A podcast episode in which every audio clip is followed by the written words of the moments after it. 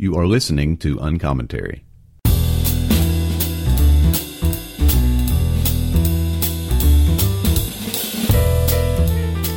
I want to talk to you about one of my favorite bookstores.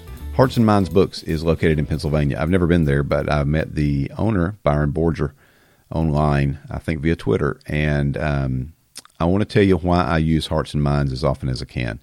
Uh, first, I'm a huge fan of independent booksellers. Uh, you know as well as I that when the great behemoth Amazon finally uh, began its quest to take over the world, um, that it is easy to order from Amazon, have the books delivered directly to your door. Uh, but over the course of several years, as Amazon was growing, a lot of independent booksellers, mom and pop type shops, uh, they really suffered, and many of them went out of business. Well, there's been a resurgence, and I'm really glad about that. Uh, and one of my favorites is Hearts and Minds, uh, Hearts and Minds Books.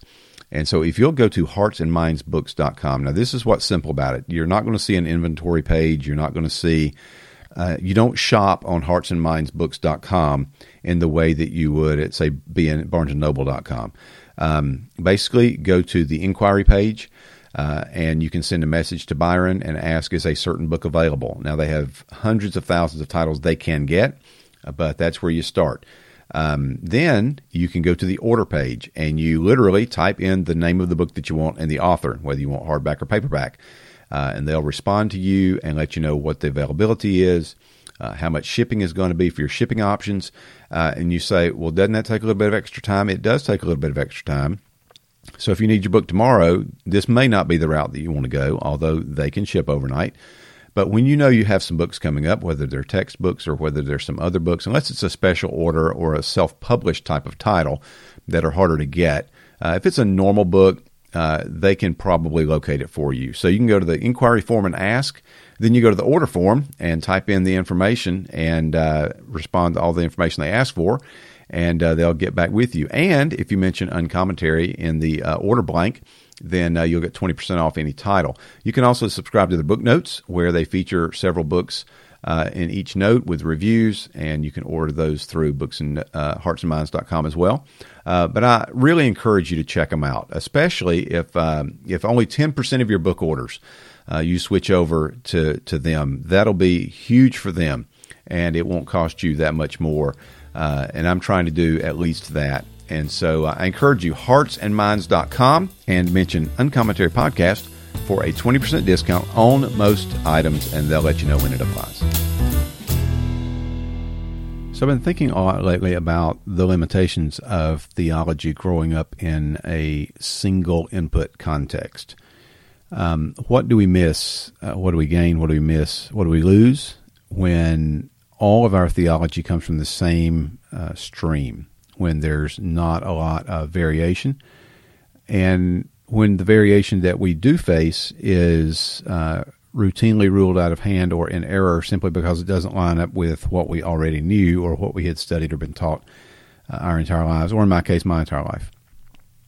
So I've been giving some thought to um, minority voices in theology and what they represent, um, what I might have missed by not studying uh, global theology uh, when I was uh, in my formative years rather than the theology that everyone around me was studying. And limiting myself to the theology that I had been taught in Bible college. So um, I'm going to be talking to Walter Strickland today, who is the editor, co-editor with Dayton Hartman of For God So Loved the World, a blueprint for kingdom diversity. And this isn't just diversity for diversity's sake, but this is diversity so that we all might be stronger as a result of listening to each other. So now, into uh, my interview with Walter Strickland. A really cool dude. Uh, born in Chicago, raised in Southern California. I mean, there should be something like. Do you surf? You know, I, I don't because I played basketball and my coaches would have killed me. really? Okay, I didn't realize those things were were mutually exclusive. Um, I didn't either, but you know, that's how it went. Passion to equip people to flourish in their context from a deep commitment to God's design interests includes systematic and contextual theology, the African American theological tradition, educational theory, and theology of work. So I do have to ask you about your education, though. You got a bachelor's from Cedarville. uh, MDiv and THM from Southeastern, but your PhD is from the University of Aberdeen in Scotland. So I just want to know, were you an anomaly on campus there? You know, I, I, I was in the sense that um, everyone thought I was African, uh, and, and, in particular, everyone thought I was Congolese because of my my facial structure. And so, uh, every, everyone, I'm telling you, man, every time I landed in Amsterdam, it began, and then I would take another plane up to um, to the Scottish Highlands. Uh, and, and from the time I was in Amsterdam up into the Scottish Highlands, everybody thought I was Congolese. And then I open my mouth, and then they're like, "This guy's an American." They're like, all their. I mean, there's one guy who spoke to me in Swahili because he was so confident uh, that I was at least from sub-Saharan Africa. They were all congratulating you on surviving Ebola. exactly, yeah. exactly. Oh man, so but yeah, so it was fun walking around town, uh, a small town, and people would look at me funny the first day I was walking around the small town because I would, um, you know, I, I would come in for for long periods of time, but then I would go home and then so, but, but when I would come back, shopkeepers would be looking at me, and so, like it, it wasn't like a suspicious thing. It was like, hey, you're new. Yeah. Uh, and then I, I waved to them, and they waved back, you know, very excitedly. I, I walked by the next day, and then they would be, you know, bringing me pastries and stuff like that because they thought I was like some famous guy. Oh, that's awesome, man. Uh, so you are on faculty, assistant professor of systematic and, contextual theology, and associate vice president for diversity at Southeastern Baptist Theological Seminary. Uh, your consultant, conference speaker, itinerant preacher, associate research fellow uh, at the ERLC. Uh, your work has appeared in the Gospel Project. Hey, mine did one time too, but you know, Trevin kind of dumped me after that one episode. Uh, Canon and Culture, which is related to the ERLC Gospel Coalition, Biblical Recorder, which I think is the North Carolina uh, Baptist paper. Christianity Today, it is, it is. Baptist Press, World Magazine, and other media outlets. You've contributed and edited several published uh, books as well. So, Dr. Walter Strickland, welcome to Uncommentary. Yeah, thanks for having me. Man, I'm really excited that you're here. I'm excited about the the new book that you have um, edited with Dayton Hartman, who I don't know, but um, you can tell him what a great guy I am. Um, for God so loved the world, a blueprint for kingdom diversity. Uh, so it's a number of cha- maybe a dozen chapters, something like that. Different contributors for every chapter, so it's a standard kind of compilation type book. Uh, but it's really, really good looking as far as the content, the, the overview of the content. Let me say it that way because I haven't finished reading it yet. Um, I love the authors that you have. I love the the direction that you're going. But I want to ask you first of all, why why did you do this book? Why why do you feel like it's necessary? Yeah, so that's a that's a great place to start. Um, I, I'm just confident, but of the, of the unfortunate reality that in America, you know, this this conversation about um, culture and uh, the creation of race and the impact that it's happened in our society and even in the church is something that we're going to continue to deal with. And um, to be honest with you, I, I do think that there's a, a number of good um, of good Christians out there who have gone to secular uh, resources for this, mm-hmm. simply baptized it and used it in the church. So, uh, and, and, and then their efforts look much like the world as opposed to resembling, you know, the form and shape of Christ mm. in our coming together. So basically, I just wanted to um, have a Christian approach to this. And then I wanted to uh, really just walk through the, the major sections, which I think are very important and the first section is on uh, historical realities, mm-hmm. the, the, historical context of uh, you know racial dynamics in America. Uh, and and I, I, I, use the word race and ethnicity and culture very distinctly. Uh, race being a a socially constructed reality that's used to uh, demarcate between people who are in different groups, uh, which is a, a human-made thing, which so when, when I say uh, the history of race, I'm talking about the history of what you know racial prejudice and discrimination has done, mm-hmm. to which the gospel of Jesus Christ must be applied. And so um, I know there's a lot of folks who are you know who sort of look down upon that word, uh, but I'm not using it because I think it's a good thing. I'm using it because it's what's happened, and I'm looking to the gospel to be the balm that we put on that wound. And so I think it's important for us to understand the shape of what that wound looks like mm-hmm. so we can diagnose the nuances of it for what they are and then begin to, to pivot looking ahead uh, with the gospel very constructively, and both uh, in public life, which is part two, uh, and then also within the church, which is part three, and practical ministry sort of implications of this. And so, the, the structure of the book is actually very um, intentional in that way. Um, so I think we have to know the past to, to know to know where we need to go in the future. And my hope is, is that part two and part three will be helpful for us as we look to the future. Well, there's there's no, I appreciate you framing the the definition and the usage of race in the way that you did because there's no doubt to me, uh, watching conversations, especially online, that a lot of people are now they're they're co-opting the idea that race is a man-made construct but not for the purpose of learning how it has hurt us or learning the limitations that, uh, for instance, the majority culture faces in understanding reality because of the construct of race, but as a means of saying, oh, uh, race is a human construct, so we don't need to pay any attention to it. Just preach the gospel, and all that stuff will take care of itself. As if the acknowledgement that race exists as an artificial construct means we should not talk about it, rather than meaning that we should talk about it, but just from the right perspective. Exactly. Are, are you trying to address some of that? Yeah, I, I am. It, you know, in, in, in, my introduction to the whole book, I, I really uh, distinguish between culture, ethnicity, and race for that purpose. I, I believe that uh, starting with ethnicity, this is a sort of a biological reality that mm-hmm. you know I have the DNA of my parents, and I am African American, and so that dictates you know things like my skin tone, eye shape, hair color, and all those sorts of things. And it's really a biological thing. Culture, which, and by the way, like ethnicity will be in the kingdom. Yeah. You know, this every tribe, tongue, nation right. is a good thing that honors Christ, that demonstrates his lordship over every culture. And so I, I do think that that's not a thing we should shy away from. It's something that we should celebrate. But then moving to culture, which is related to ethnicity, but it's not the same thing. Culture is you know, sort of, if I can explain it this way, it's the things that arise out of our ethnic uniquenesses in the sense that, like, the food that we eat, if you go around the world, you have some spicy food. Uh, even Thai is different in India versus in the Far East, mm-hmm. you know, the farther east.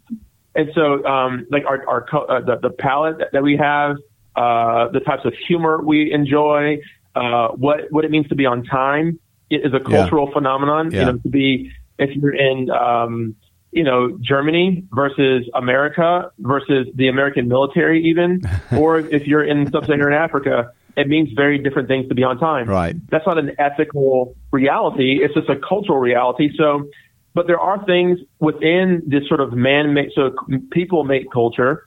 And so what that means is that there are good God-honoring aspects of culture. And then there's things that the gospel eradicates because they're not honoring to Christ and that which is good will end up in the kingdom. So people from who are, you know, um, biologically a certain ethne, to use the biblical language from the Great Commission, um, and, and then they create culture and they create sort of cultural norms and what have you.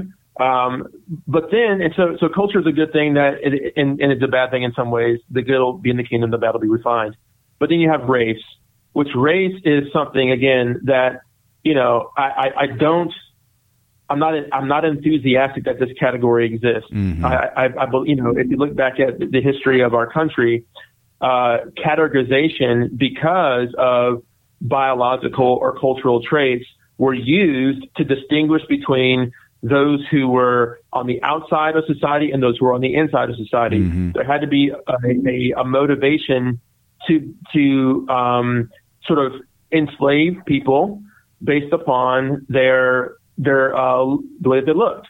So to be of dark skin, basically coming over uh, to America on the Middle Passage, meant to be a heathen, and then to be light, lighter or fair skin meant to be Christian. So, um, but as, as, we know, wow, was that ever uh, a mistake? A short, yeah, yeah, because there were actually Christians that came over on the Middle Passage on the bottom of ships. Yeah, because we know that there are four major societies in Africa, the four largest societies in Africa were uh, Christian by choice prior to uh, the um, you know uh, colonialism and the transatlantic slave trade and what have you. So all I have to say, you know, as Christians, it's helpful for us to be doctors in this way, uh, in, in the sense like a medical doctor, not mm-hmm. like me, like a real medical doctor, like a real so, doctor. Because, yeah, yeah. My, my my mother-in-law, she has, you know, we just talked about this before we jumped on here. She has uterine cancer right now, it would be extraordinarily unhelpful for the doctor to say, you know, her body, there's sin in her body. Mm-hmm. Sin has affected her body if the, if the doctor was a Christian, right? But, but what they said, this is uterine cancer. It's in the first stage and this is what we have to do to treat it because of what it actually is. Mm-hmm. And so if we call race and like the race and, and the really horrible things that come out of it, uh, just sin, that's true, but it will not help us eradicate that brokenness as it manifests in our churches and in our society. Yeah.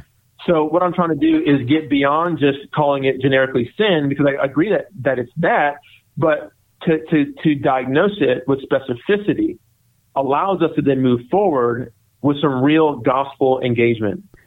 So early in the book, uh, maybe even the first chapter, there's a part that deals with um, how theology has come to us in the states uh, from the East and the West Church after the split, and then the influence of Augustine and other African leaders, and how some of that has made it through and continues to influence, but much of that was lost for a long time. And so the dominant, uh, there's a dominance of Augustine, obviously, in Western thought. But most people in America, I guess, when they when they're looking back theologically, they look back to Martin Luther, they look back to the Reformation.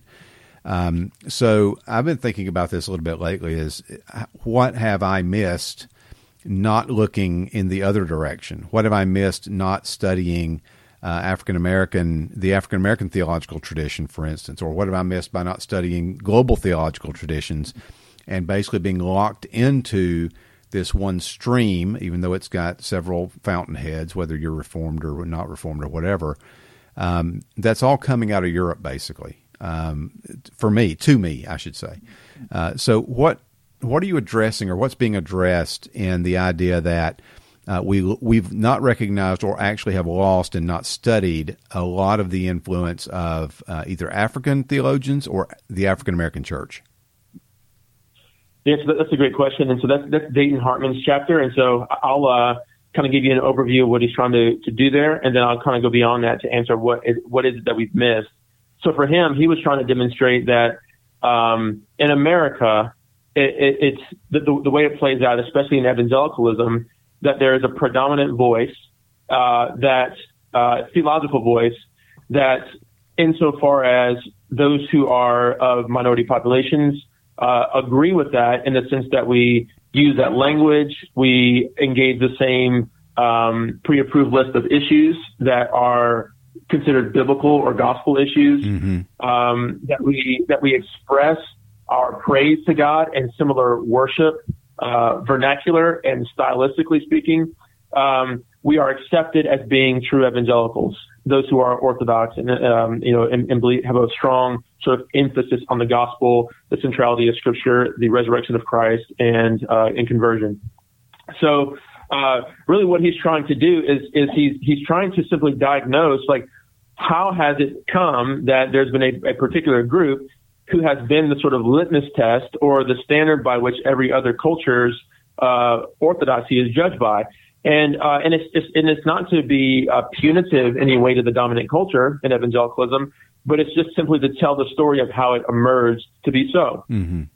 So, and, and I would just for those who are who are wondering how we even made came to that conclusion of you know the Anglo West being the sort of uh, you know a plumb line of of, of orthodoxy in, in, the West, it's it's the reality that I mean, if, if you list, uh, if you go to any Christian school or either K through 12 or university, and if you ask them a couple questions like, uh, who's your favorite preacher? Who's your favorite, uh, you know, um, uh, blog you, you read? You know, um, who who have who has educated you in your Christian education? What books have you read? It's high, and, and then basically even in, if they're in an evangelical denomination, who are the denominational leaders, it's uh, it's likely, highly so, that the people who they'll list have a almost the same ethnic background, mm-hmm. and it's unequivocally so.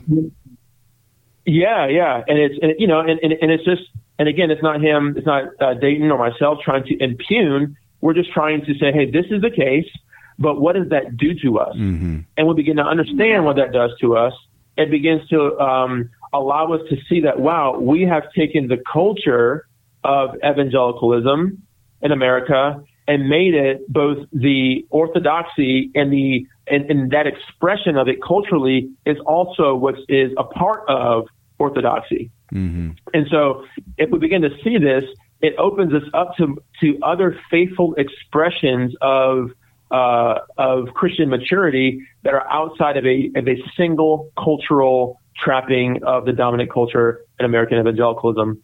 And so, you also raised the question about what we've missed because of that. Well, I think in the African American tradition, tradition, there has been this very rich tradition of uh, being able to sift everything according to Christ. It's, it's almost very Berean esque. And I say this because if you look at uh, black fundamentalists, uh, fundamentalists in the early and mid 20th uh, century, and you juxtapose them with white fundamentalists in the early um, mid 20th century, it's interesting because while they have the, a very similar theological framework, you have African Americans who are engaging uh, culture and Christian ideas very broadly. Mm-hmm. So, for example, uh, they're, they're they're utilizing um, resources that come from Christians and they're sort of refining them to be more God honoring. They're using resources that come out of the, so, the social psychological world, the like historical studies and so on and so forth. But they're sifting through them and making sure they're according to Christ. And I use that language in particular because it's biblical language coming from Colossians chapter 2. Mm-hmm. And so uh, to make sure it's not a heresy. So they, they're able to, to sift the, the good and, you know, basically being able to uh, not throw out the baby with the bathwater or right. chew the meat, spit out the bone, because that has been part and parcel to the African American Christian tradition since the beginning. Well, how so? Well, if African Americans simply uh, uh, wholesale affirmed or wholesale, um, you know, denied something, then African Americans on the whole would have denied the Christian faith uh, being va- valid because they would have denied it because that was the means by which many people used to enslave African Americans, right. which, which, was the gospel. And so I'm actually very blessed that African Americans from the from the very beginning were able to chew the meat of the faith and spit out the bones of the faith. Basically, with Frederick Douglass in, in, in the in the um, appendix to one of his autobiographies, he says I'm a proponent of the Christianity of Jesus, mm-hmm. but I wholesale renounce the Christianity that's uh, man stealing, women raping, and child selling. Yeah. And so he's he's not only sifting ideas that emerge from secular backgrounds, he's actually sifting the faith that's presented to him, because that faith of the slave master wanted to uh, keep him uh, enslaved in his body, but yet free his soul. Your body belongs to me, but your soul belongs to Christ.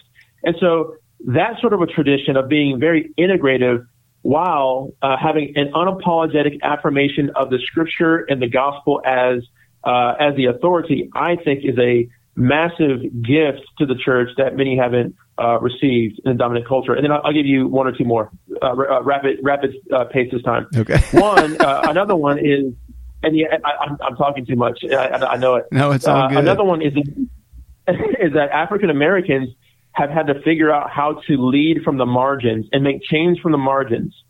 and I think that for evangelicalism as a whole, we are being marginalized as a culture, but we have no clue how to make change from the margins.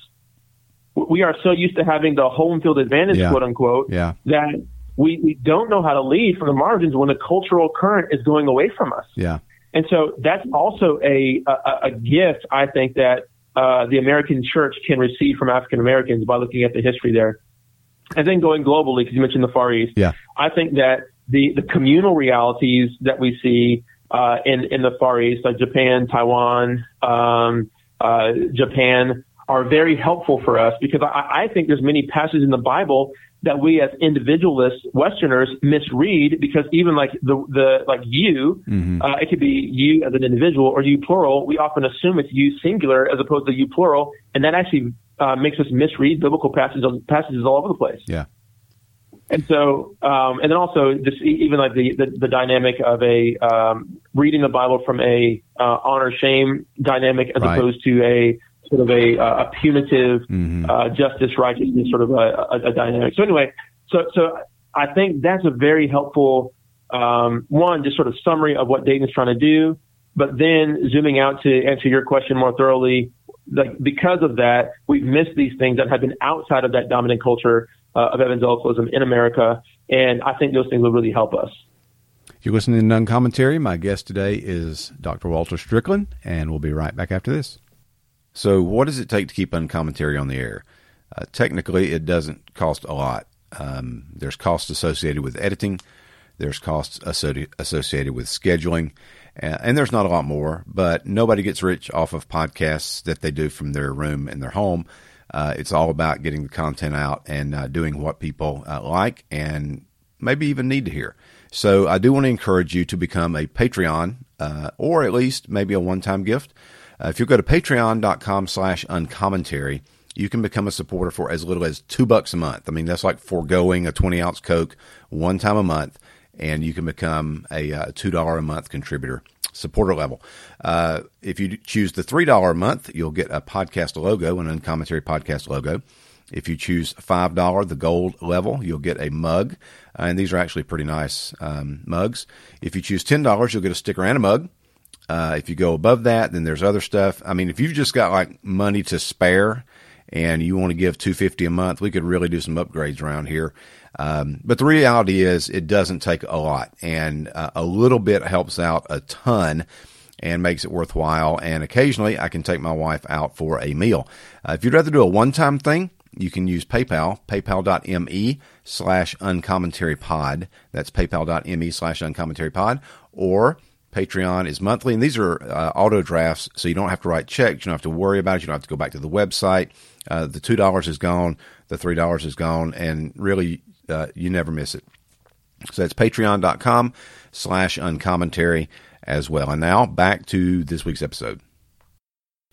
So, Walter, you mentioned um, and this is not, I don't think this is in the book. If it is, you can correct me. But uh, in the previous segment, you mentioned the idea in the first half of the last century, so kind of between the world wars and probably following up after the Second World War, um, this idea of um, the African American church's uh, black church theology being what we would consider orthodox. And I read uh, Mary Beth Mathews' book, uh, Race and Doctrine, or Doctrine and Race. I forget which way it is in the title and and she she talks about that very thing in there that in the major uh, public theology issues of the day, whether it was like personal ethics and personal holiness, or whether it was a, um, creation and evolution, or whatever it was, there were I think there were four or five main uh, what would be what we would call like public theology issues, so cultural issues that Christians would address, and African American churches and white churches were like perfectly aligned with how they responded to these cultural issues, how they preached about these cultural issues, how their denominational mail,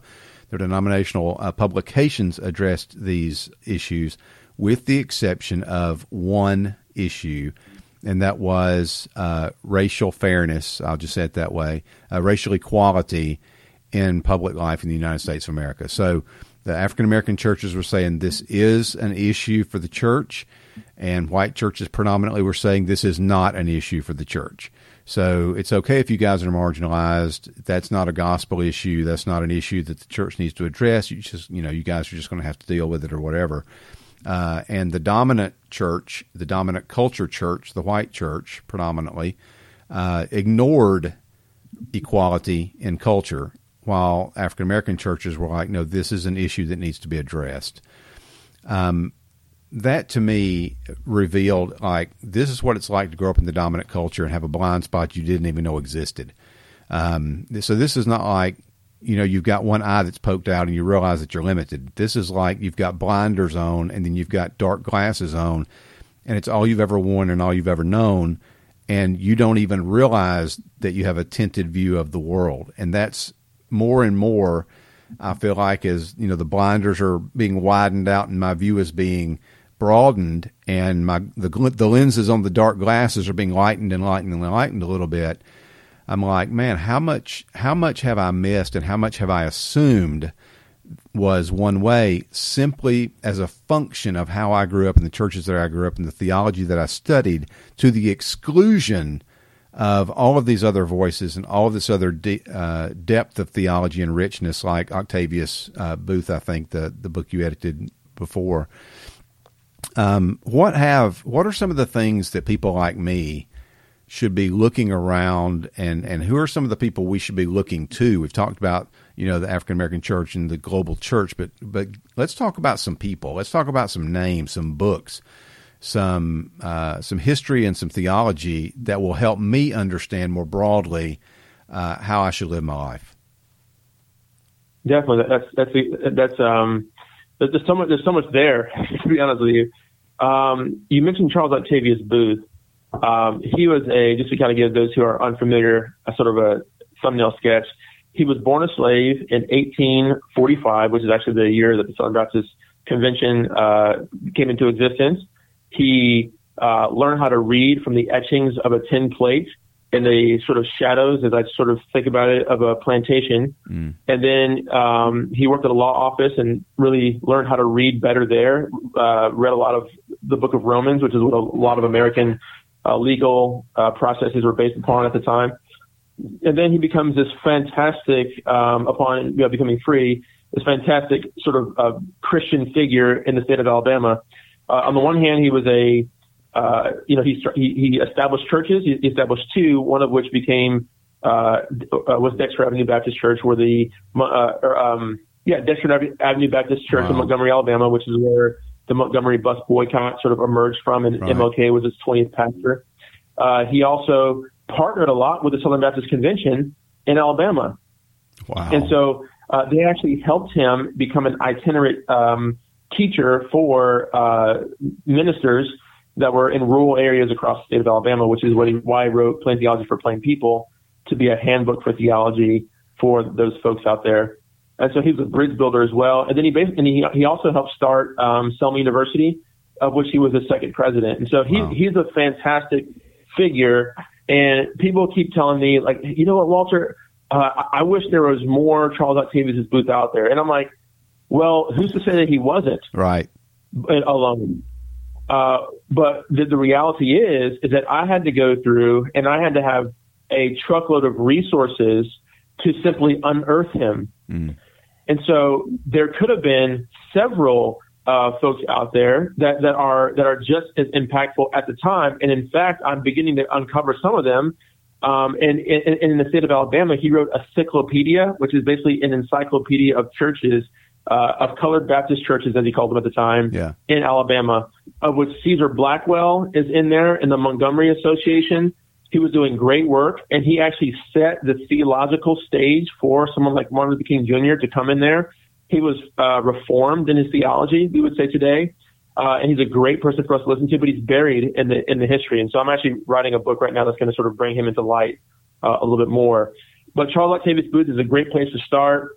Um, if you're into some old stuff, um, there's there's other folks that were very influential at the time. Someone like a Benjamin Tucker Tanner, a, a phenomenal mind uh, as a theologian, but he's, he's very unknown. Uh, James W. Hood, who, who's a pastor in the CME Church, the Christian Methodist Episcopal Church, which was established as the Colored Methodist Episcopal Church. He actually published a collection of sermons in the in, in the early 1890s but uh, so, so those are just some some some voices to demonstrate that there have been a lot of wonderful uh, historical voices uh, who've emerged from even slavery to write wonderful um, treatises on the faith, and wow. that's not even to mention folks who are writing in the antebellum period, like a um, Lemuel Haynes, mm-hmm. um, uh, Hosea Easton, uh, Richard Allen, who's the first um, bishop of the uh, African Methodist Episcopal Church uh, Jarena Lee, Phillis Wheatley, who's a poet, Frederick Douglass, and many others. That's amazing, man. Absolutely amazing. If you want, I could do some contemporary stuff, but I just figured I was droning on long enough. so, um, so let's shift gears just a little bit and talk about one of the things that's addressed in the book. So, you have a section in here on public theology. Um, talk uh-huh. about talk a little bit about what that is, and then talk a little bit about why it's important that we get it right. Yeah, so just to, to say it very simply, uh, there, there's a lot of internal church business. There's a lot of uh, things that we can address in the church itself. But then, as the church looks out into culture, there are, you know, it's, it's important that we are salt and light, to say it, to use biblical language. It's important that we think about how we interface with the culture. And um, sometimes I think we've had a short sighted view in some in some uh, conversations about how we even engage this. And so you actually mentioned that there are uh, you know African American Christians from the beginning have have been screaming that you know the the way in which we treat each other is a uh, is is is not the gospel, but it's a implication of right, the gospel. Right. And so, um, and, and, just like you know, engaging an issue like abortion is not the gospel, but it's an a, the gospel has implications for it. Mm-hmm. And so, essentially, what we're talking about is how we, as the people of God, are salt and light uh, on behalf of all Christians, sort of engaging the issues that uh, a variety of Christians will have, and not just a, a single culture. And, and, and, I'll kind of go over this uh, just very quickly. That um, there's a, a number of issues that, especially public issues, social issues, that um, the gospel does in fact engage. But as you were saying, even for yourself, that there's been a blind spot there, and it's because you know because of how uh, you know Christianity in America was framed in its beginnings, there had to be a an intentional blind eye to social issues of mm-hmm. embodied life. Yeah. Because if that was the case, you would have to, I mean, people would have to free their slaves, and the entire tradition of pro slavery Christianity wouldn't be able to exist.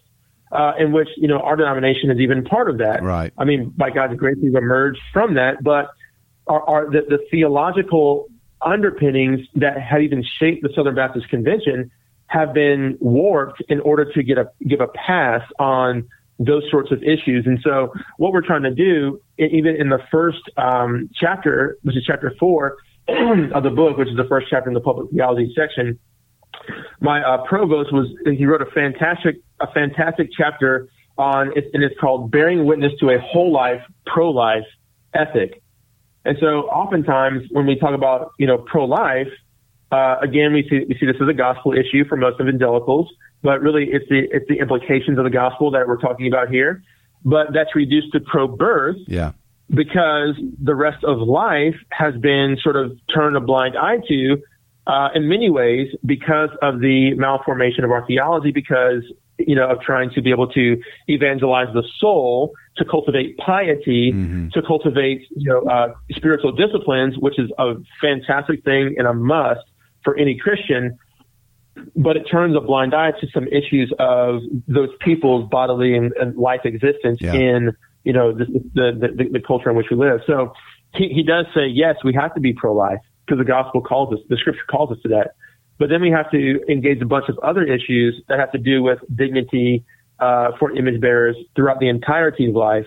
Uh, end of life issues, which evangelicals have been pretty good on, but also in between birth and death, there's a lot of issues that we haven't been so great on you're just trying to shed some light uh, towards as well. So let's um, how how did we get to a point to where if a guy like me or a guy like you says um, it's important that law enforcement officers are not given uh, that they don't have the freedom to shoot people who are unarmed on the side of the road at a traffic stop uh, or uh, beat them mercilessly uh, when there's a disagreement about uh, how you know whether there should be a ticket or not and there but there's there's unarmed and it just escalates. Um, or um, you know, there's a, there's a place for uh, good immigration policy, and uh, people who are caught in the middle should be shown some grace and mercy until we figure things out. How did we get from these are things that we can consider to be in the realm of Christian ethics, uh, where we uh, we stand apart from the world and we evaluate based on God's uh, righteousness and holiness what right behavior is, to uh, holding what would normally have been considered a biblical position, but all of a sudden I am some kind of a cultural Marxist, um, or I am, you know, I have, uh, I'm given into uh, intersectionality and thrown away the gospel. Um, how, how, did we like? How did we cross that particular bridge? Yeah, you know, I, I think it's a twofold issue, if, if not more. But we'll least talk about two now. I think the first is the is the theological issue that I talked about before these are all these all these have to do with not you know uh, piety, but sort of social existence, our our, mm-hmm. our existence together as a people. And again, the if we would have been applying the gospel to that dynamic in the beginning, which you know which set the sort of theological trajectory for you know many of American many Americans, we would have had to to uh, interact differently with, with things like slavery and Jim Crow segregation mm-hmm. and so on, which uh, Carl F. Henry laments that uh, in in the 19 well, in, in the interwar period uh, in the 20th century. But also, I, I would say that there's so there's a theological issue, but there's also the relational realities that there are far more evangelicals who have had uh, friends, family members, church members, uh, sons and daughters, and even parents who have been on the authority side, uh, side of that equation as a police officer than those who have had people on the other side of that equation. And so what happens around the dinner table after an evening of, you know, a good, a good cop being at work, uh, doing their job, the best of their ability, they might end up talking about work or telling stories, you know, with their buddies or something like that. And the, the perspective is always coming from, you know, a, a, a usually coming from, or maybe disproportionately coming from a single side of the equation. Mm-hmm. So I think that there is an allergy to this sort of conversation about what it, what does it mean for somebody who ha- is armed as a, a police officer to interact with somebody on the side of a road, um, you know, in, in an altercation, like, like that conversation is is seems to be off limits because one theologically there's this is not it's not consequential for many because of the, because of theological malformation. But then also the the relational side of it is that they've heard the story more from a, a particular uh, perspective, and so they can empathize, which is a powerful emotion, mm-hmm. with uh, one side, and it seems that their theology affirms that mm-hmm. as well. So that that that, that twofold reality really just gives us a knee jerk response to like a visceral response uh, to to any conversation like that being Christian or uh, being something that should be you know engaged in a, in a, in a substantive way. Uh, and it seems like because non Christians have been you know having this conversation for longer, if Christians begin to step into that arena, then we're seen to be capitulating to their complete ideology oh, as opposed good. to using our theology yeah to uh, engage a conversation. The book is For God So Loved the World, a blueprint for kingdom diversity, edited by my guest today, Walter Strickland and Dayton Hartman. Uh, this available in bookstores already? Yes, sir, on, on both uh, Amazon and anywhere else that books are sold. So that would include Hearts and Minds books, which you heard an ad about at the beginning of this episode, and I hope that you'll t- uh, check them out and ask for a copy of this through Byron there. Um, Walter Strickland, man, I'm looking for your future, looking forward to your future work, and I really do appreciate you being on Uncommentary today. Thank you very much for having me. As always, thank you for listening to Uncommentary. If you'd like to keep up with me on Twitter, it's at Marty Duren.